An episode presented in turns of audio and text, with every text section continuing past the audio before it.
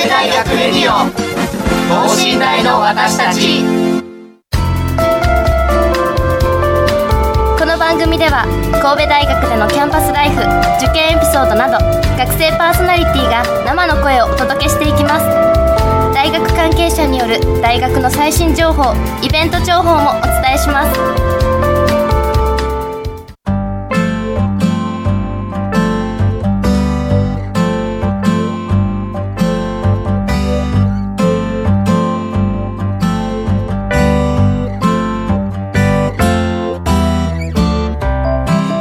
皆さんこんばんは。神戸大学レディオ等身大の私たち。パーソナリティを務めますのは工学部2年生の松岡裕太です。そしてはい、経済学部1年の上田真由です。よろしくお願いします。はいよろしくお願いします。ということでですね、はい。今日は、えー放送委員会から、はい。まあ、フレッシュな12年生の我々で、はい。でお送りしようと思います。よろしくお願いします。よろしくお願いします。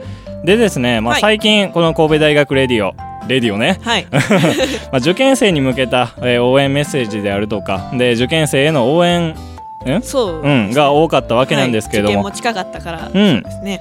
今日はですね、えー久しぶりに、はい。えーテーマをちょっとね違うテーマの方をお届けしようと思います、まあここ神戸大学ですけれども、まあ、神戸はい、にあるわけですよ、はい、うん。ね。なんで神戸って言ったかというと兵庫県ってあんまり認知されてないそうですね。そうですね。やっぱりうん。私、神戸じゃないんですけど、うん。やっぱり兵庫っていう印象より神戸っていう印象の方が大きいですね。うん。まあ、神戸イコールおしゃれな街みたいなね、はい。イメージもありますから、ううん。ん片や兵庫ってねもう漢字もなんかいまいち覚えづらいみたいなね 感じやからまあ他県民の人からね、はい。すればまあまあまあそんな神戸の方が有名だと思うんですけれども、うん。今日はですねその神戸たくさんの魅力が詰まったですね、はい。神戸の、えー PR で親善大使とねいうまあスマイル神戸はい、という、まあ、方々がおられるんですけれども、まあ、それの、えースマイル神戸として活動する、まあ、本学神戸大学生の神戸大学生の学生さん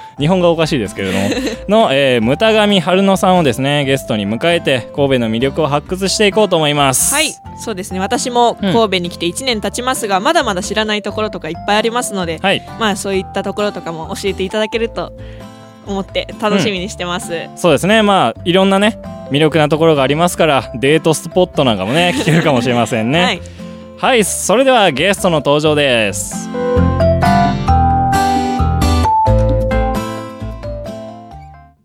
神戸大学レディオ等身大の私たち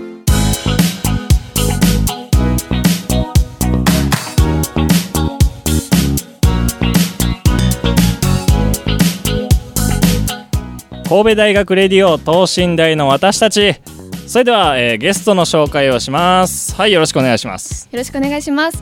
こんばんは。第12期親善大使スマイル神戸として活動しています。法学部2年の牟田上春乃と申します。よろしくお願いいたします。よろしくお願いしますで牟田上さんはですねスマイル神戸として、えー神戸の魅力を PR していただけてるわけですねはいうんそれで早速なんですけれどもそのスマイル神戸っていうのはどんなものなんですかね？はい、とスマイル神戸というのは、うん。と阪神・淡路大震災からちょうど10年が経った2005年に、はいはい、えー神戸の魅力を国内外に広く PR しスマイルで神戸の街と人々をますます元気にするため、えー始まりました。うんうんうんと現在はと3人で10、えー、と12年目で活動しています。12年目、はい、なんかニュースによるとこの,、えーこの前12期生というものがはい。決まったらしいですね。うん。でそれでどんな活動をしてはるんですか？そうですね。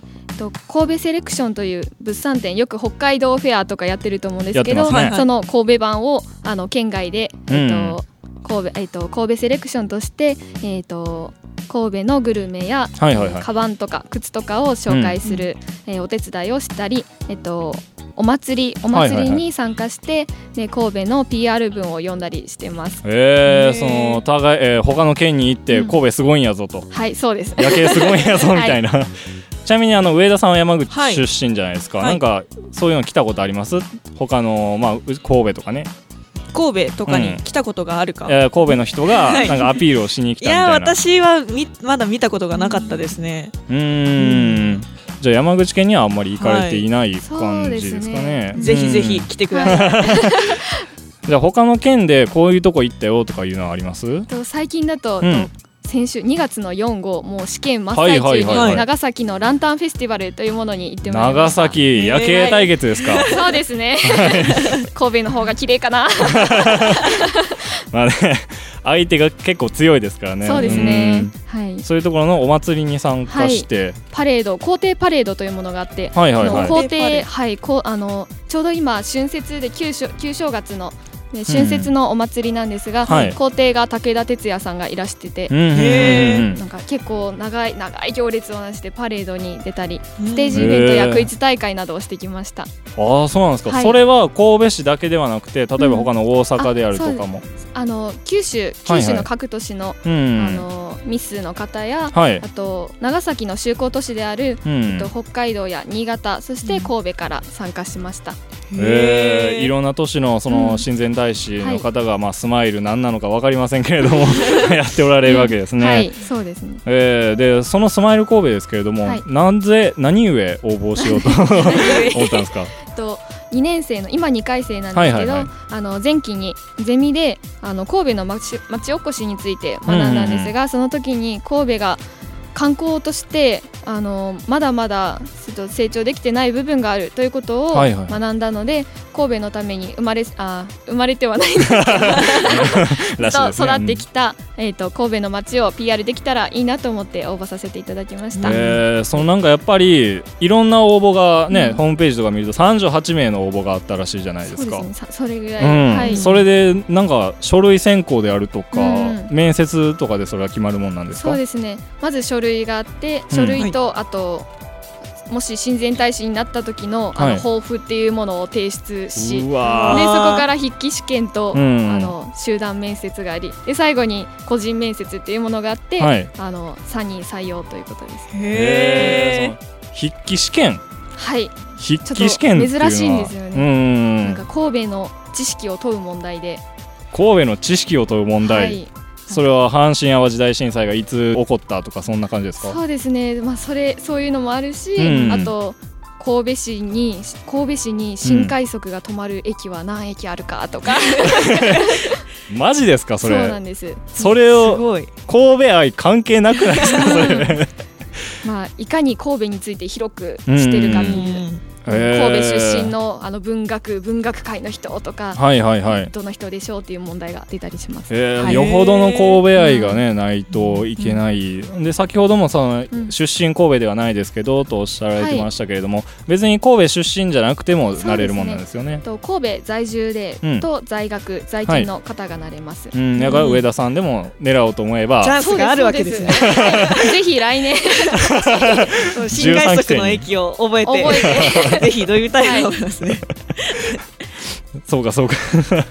なるほどね。そういうテストとかもありつつの、うんはい。えーなかなか大変ですね。参考書とかもないですからホームページなんかを見ながらも地道に、ね。ネットで探して、はい、ね、勉強してうわー臨みました。はい。大変ですね。その今までの活動の中で印象に残っていることとかあります？そうですね。と年末にいた茨城県がすごく印象に残ってます、茨城県に PR しに行ったんですか、はい。うん茨城ってあまり知られて。まあ、茨城の方がもし 聞いてたらすごく申し訳ない 茨城出身の方がもいらっしゃるかと思うんですが、はい。あまり知られてない県で私も全然イメージがなくうて、ん、うん、茨城かってネバール君かな。ネバール君ね。って思っていたんですが、うん。もう全然イメージとは違ってすごく人も温かくて、すごいおもてなしをしていただいて、はい。あのいいところだなっていうのを感じましたね。やっぱりイメージで決めつけちゃいけないなっていうことを感じました。うん。はい。めちゃめちゃいいですよね。そのうん。神戸が好きだからなって、で神戸をさらに好きになるだけではなくて、うん。他の県まで好きになれる。す。すごくいいめちゃめちゃね まとめみたいなこと言っちゃいましたけれども。いや本当にそうです。うん、すごくく貴重な体験ですね、うん。まあ、ちなみにまあ余談なんですけど、スマイル神戸っていうのはその男性でもなれるもんなんですか？そうなんです実は。そうなんですか、えーはい。だからミスってついてないんですね。ああそういうことか、はい。確かに。うん。じゃあああ松岡さんもチャンスがあるんですね。狙おう。はい。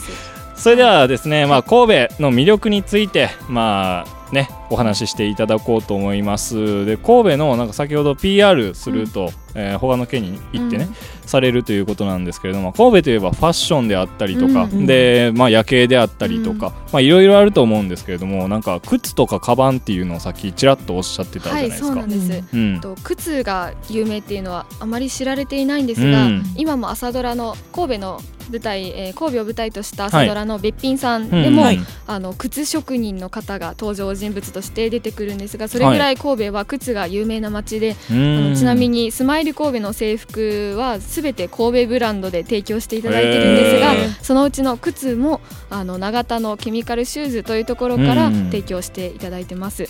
えー、あんまり靴のイメージないですよそうですね。うん、うん。なんかファッションをまとうみたいなイメージありますけど、うん。作るっていうのはあんまりうん考うんえもつかなかったですね。ううんん。他になんか特産品ってあります？特産品ですね、まあ、たくさんあると思うんですけど。やっぱりうん。みんな大好きグルメですよね。グルメね、ううん。ん、グルメの街というか、うん。まあ、元町とかもね、うん。いっぱいありますから、世界中に知られている神戸ビーフであったりパンやスイーツなどがうんやはり有名じゃないでしょうか。うん、そうですね、はい。そのスマイル神戸の活動として例えばなんていうんですかねケータリングじゃないですけど、うん。あの差し出される差し入れみたいな感じもあるとすればそれは神戸産なんですか？神戸牛いただきましたみたいな、神戸牛ですか？うん、私がいただくってことですか？そういうことですね。うーん。特にはないあの神戸さっきあの言った神戸セレクションっていう物産展うん。に行った時は、結構あのいろんなお店の方が、うん。これ食べこれ食べって言って、へー。結構食べさせてくれてあの神戸牛コロッケをはい。丸ごといただいたり、うわー 美味しい。いいななんかわからないけど他の都市に行ってるのにあの他の都市に行った時に、うん。神戸のものをいっぱい食べるっていう、何しに行ってんのかようわからんみたいな、より神戸が好きになる活動です。はい。はい、でそうかそうか。でまあね神戸、うん。まあ今の先ほどべっぴんさんとか言われましたけれども、いろんなロケ地として使われてますよそうねですどんなロケ地につい最近やとこの神戸大学レディオでもね、はい。海賊と呼ばれた男、特集なんかもやってましたけれども、神戸大学結構使われてますようね、ん。ロケ地として。そうですね。うん、それこそさっき言ってたあのべっぴんさんも、うんうん。あの六甲台キャンパスが神戸の街としてロケ地に使われてましたようんうんうんね。と2015年に、はい。あの公開されたヒーロー、えーヒーロー、映画ではうん。とネウストリア広告大使館っていう、ね。あのねちょっと噛みそうなんです。け どっていうあの大使館として、うん。と神戸市にある兵庫県交換っていうところがはいはいはい。ロケ地として使われました。へー。はい、結構ものあの物語の重重要な建物だったらしいです。ちょっと見てないんですけど。今度見たいなと思います。はい、結構ねそのデートスポットとしてというか、そのねラブドラマなんかうん。うちのおかんがドラマ好きなんですけど、うなんなんかね昔のラブドラマみたいな感じで、うん。ハーバーランドポートタワーなんかも使われてましたけれども、まあ、夜景もね素晴らしいというか日本新三大夜景ってご存知ですうん。か。あー聞いたことあります。はい、にあと函館と長崎と、うん。で神戸が選ばれていて、はいはい。はい、やっぱり1000万ドルの夜景って称されてるほどらしいですね。うん綺麗ですよね。特にこのね、まあ、神戸大学の近くにあります六甲山、うん。あそこからなんかね眺めればうん。めちゃめちゃ綺麗ですからね。なら大学から見ても綺麗ですよね。ねえそうなんですよ。ですね神戸大学から見える夜景の綺麗こと綺麗ことね実験伸びたりして遅くなったら綺麗なんじゃないですか。ねみんなすさんだ心でねその夕焼けとかうんで夜景を見ればめちゃめちゃ心がスカッとしますから。うんでそのロケ作品にねはい、よく使われるわけなんですけれども、まあ、出身の有名人なんかも結構おられますよね。うん。神戸といえば綺麗な女優さんが多いことで有名なんですけど、うんまあ戸田恵梨香さんであったり、はいはいはい。最近ご結婚された北川景子さんもうん。神戸へ出身ですね。えやっぱり美しいというか。神戸は綺麗な人が。神戸綺麗な方がね、多いですね。はい。他になんかまあそうかそうか。神戸出身ではないけれども神戸大学出身のね、まあ、俳優さんなんかもうん。いらっしゃいますよね。いたりしますよね。ううんん、まあ神戸のね魅力。うん。すごいですね。なんか、えー他になんか結構文化の街というイメージも僕あるんですよ。はい元町とか行けば映画館がたくさんうんあったりだとか、で古本屋さんとかもねそうですね。いっぱいあるんでけど。ますたジャズが有名ジャズね。うん。結構ジャズをの演奏を聴きながらうん楽しめるバーとかもあるそうです。へねえそうなんですねマジですか？シャレやがって 行こうかな。はい。そうなんですよ。ちょ僕ちょっとね、はい。ちょっとだけねここに来てから怒ってるんですよ。なんか、うん。ファッションとかそういうおしゃれなものが好きというかね、そういうまあうん女性だとカフェとかうんやっぱり好きじゃないですか、はいはい。なんですけどあまり僕カフェとかには足を運ぶことがあないんですけれども、うんうんそのちょっとしたねうん小物買おうとん思っても、マグカップを買おうとか思っても軒並み装飾がなんか綺麗じゃないですか。ちょっと高いなっていう。歴史感じるアンティークみたいなうん。ねその偉人感とかもありますから、うん。それの影響なのかもしれないけれども普通のも欲しいなというか。そうですようねん。結局。それがまた神戸のいいところでは あるんですけどね。そうですね。うんうん。うん、もうちょいなんかロフトとか欲しいなっていう。ぜひ三宮に。そうですね。はい。そうか PR 親善大使に真っ向から喧嘩売るみたいな 発言して申し訳ないんですけれども。はい。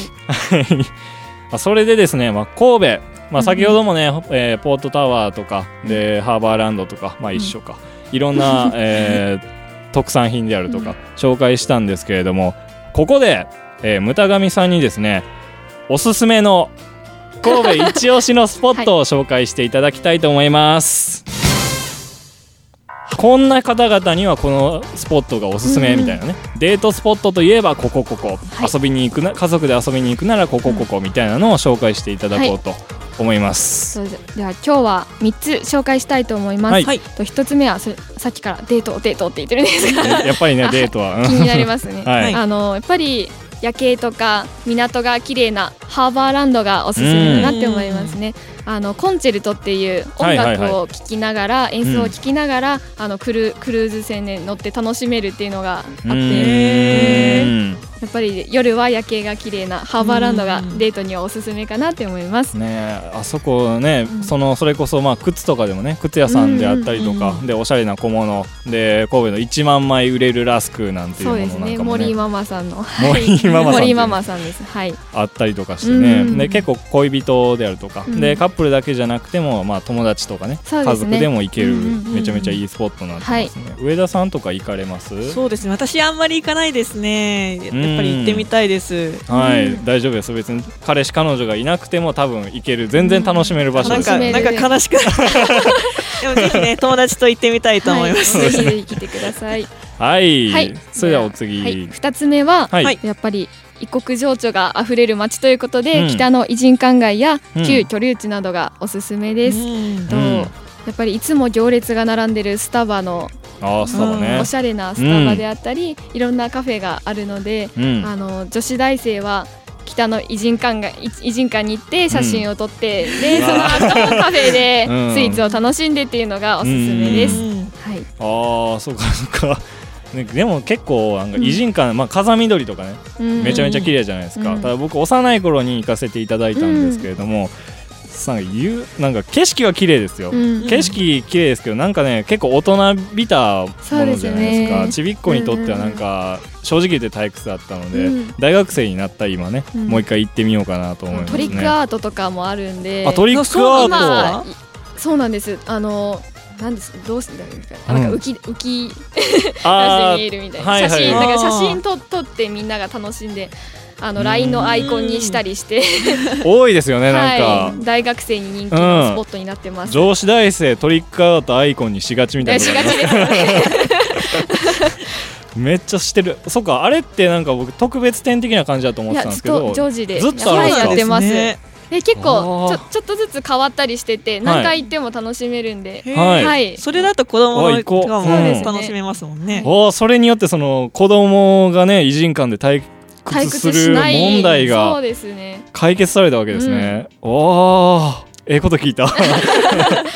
じゃあこれを聞いているですね、まあ、家族の方おられましたら、まあ、家族で足を運んでいただくであるとか、うん。でまあ女子大生男子大学生の皆さんはですねまあアイコンを手に入れるために、はい。ぜひとも 行っていただければいいんじゃないかなと思います。ということで、えー偉人館、はい、うん、で3つ目の方お願いしていい3ですか？つ目は、はい。と今まさにと中国の旧正月というものの、はい、まあ、関係で、うんあの南京町がはい暑い,、はい。はい暑い時期ですよ南京町ね、うん南京町行かれたことあります？ありますね。あのおかんと一緒に行きまあした、そうですか。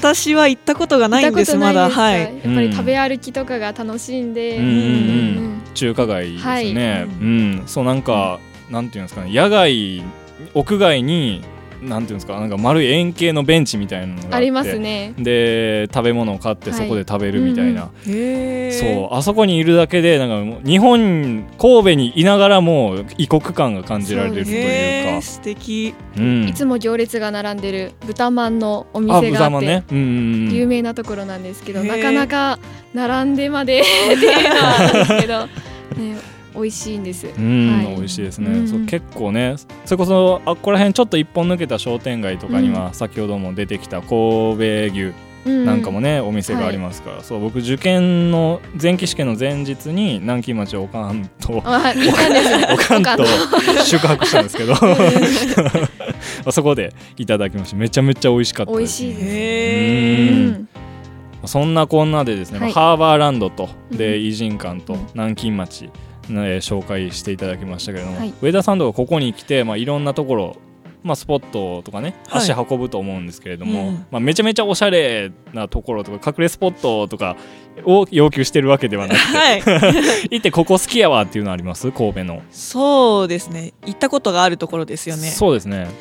うーんもう何でもいいですよ。どこだろう。王子動物園とかでも。ああ僕めっちゃ王子動物園好きなんですけど。そうですね。私はやっぱり三宮に行くことが結構多いので、うん。三宮のセンター街とか買い物にすごく便利ですよね、うんそうですね。基本的に何でもありますからね、何でも揃ってるし、うん。近くに大きなデパートもあるし、うんアクセスもいいし。アクセスもいいですね。あっこらへんそうか。そうか神戸の魅力はやっぱりギュッとしてるところですね。魅力がギュッと詰まってて、歩いてあの行けるっていうところですね、偉人館からあの三宮まで全然遠くないんで、うん、はい。そうですね。う、ん。うん。歩いて散策できる街ですもうねちょっと駅一本歩くだけでも先ほど言ってたみたいにね、元町のその南京町でガラッと雰囲気変わるっていうか、一駅違うだけでも全然変わってきますもんね、はい。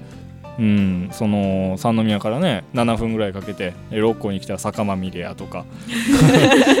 結構ね大変ですけれども遡るのはね。うんでそのまあ活動している中で、まあ、いろんなスポットとかに行くわけじゃないですか、うんはい。で今まで知らんかったけどそのスマイル神戸やり始めてから初めて知ったわっていうことなんていうのはあります？そうですね。神戸はあの就航都市が札幌茨城羽田長崎鹿児島那覇と6都市あるんですが、はい。そういった就航都市やといろんな他都市との交流がすごくあるということを活動してて知りましたね。といろんな地域にいた時に、はい。あスマイル神戸来てくれたんですねって言っていつもお世話になってますっていうことですごいおもてなしをしていただいたり、はい。あこれまで神戸がいろんな都市との交流を築いてきたからこその今の関係があるんだなっていうことを学びました。あー。めっちゃいい。うん。土地同士のつながりとかそうですね。ねうん。はあそうかそうか、うん。ねえまあ、さっきもね僕はちょっとええこと言っちゃいましたけれども 神戸を好きになることで他の都市も好きになるというか、はい。それでまた行きたいなって思ったりして、うんうん交流が盛んになっていくんだなって思いますうね。ーん。じゃあもうスマイル神戸しててめちゃめちゃ楽しいですか今？楽しいですね。いろんなところに行けるのがやっぱりいいですよね。では今後の活動というか活動の目標なんていうのがあったら教えてもらっていいですか、とそのまあ他都市の交流と言ったんですが、うん。とこれまで築き上げてきた、えっと、仙台の方たちが築き上げてきた信頼を守り続けて、まあ、次につなげていくこと。でまたいろんな他の都市の多くの人と関わること。うん。でそして開港150年となる神戸がますます活気あふれる街となるように PR を頑張っていきたいと思います。おー。開神戸がえ神戸港？そうですね。神戸港が開港うん。150年を迎えます今年。迎迎えました。ましたか。はい。えー1月1日に。そこでその他の、えーところ国とか？他の県かな？そうですね。などなどとつながっていけるわけですね、はい、うん神戸めちゃくちゃグローバルな街ですもんね。そうですうん。ね有効都市の一つとしてうん。シアトルがあるんですが、シアトル。神戸祭りっていうのが5月に開催されるんですが、はい。うん。ね。シアトルからも来てくれます。へはい。えすごいそのスマイル神戸でその外国の方と関わる機会なんかもあるんですか？そうですね。主にもうそのシアトルだけなんですが、はい。毎年シアトルと交換で行かせていただいてます。えー、すげえ。めちゃめちゃグローバルというかね、うん。いろんな人と関わることができる、ん。いいですね。いろんな人と仲良くもできるし神戸とかのね特産品とかもいっぱい食べることができる、うん羨ましい限りですねこれ。ですね。で自分自身今後、まあですね活動している中でどうなっていきたいですか、うん。そうですね。もうすぐあの二十歳になるので、はい。うん。まあ、これを機にさらにいろんな面で成長したいと思ってますしうん。あのこの活動をしていてやっぱり社会人の方と関わったりはい。でまた自分自身神戸の顔として活動したりするので、うん。あのまあ、学生の身分ではありますが、はいまあ、守られた存在ではなく、うん一社会人として責任を持った行動や心配りができるような大人になりたいなって思ってます。あーすごもいうすごいなんかもう世界が違う まだまだ子供なんで。はいいやーめちゃめちゃいいですね。なんかめちゃめちゃいいですね。しか言葉出てこないぐらいになんか自分の知ってる世界以上のものを持っているというか、すごいしっかりしてはりますよそうですね。しっかり見せてます。まあ、今後もですね牟田上さんに、えー神戸の魅力をどんどん PR していっていただきたいなと思います。はい。ということで、えー今日本日はゲストの牟田上春乃さんでした。ありがとうございました。ありがとうございました。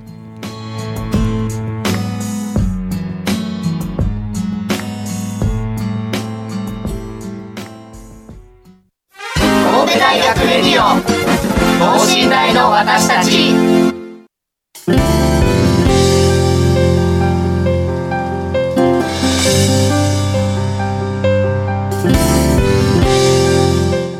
はいということで、はい。えー本日はですね、えースマイル神戸の牟田上さんにお越しいただいて、で神戸の魅力を語っていただいたわけなんですけれども、はいい、やーですね。あーもう。なんかもう素晴らしすぎてそうですねも後半ボキャブラリー失いましたからね。う やっぱり神戸の顔としてうん。活躍されてる方ですから、うん。しっかりされてるって言ったらなんか どの目線なんですかわかんおばない。ですあちゃん目線ですよねそれは。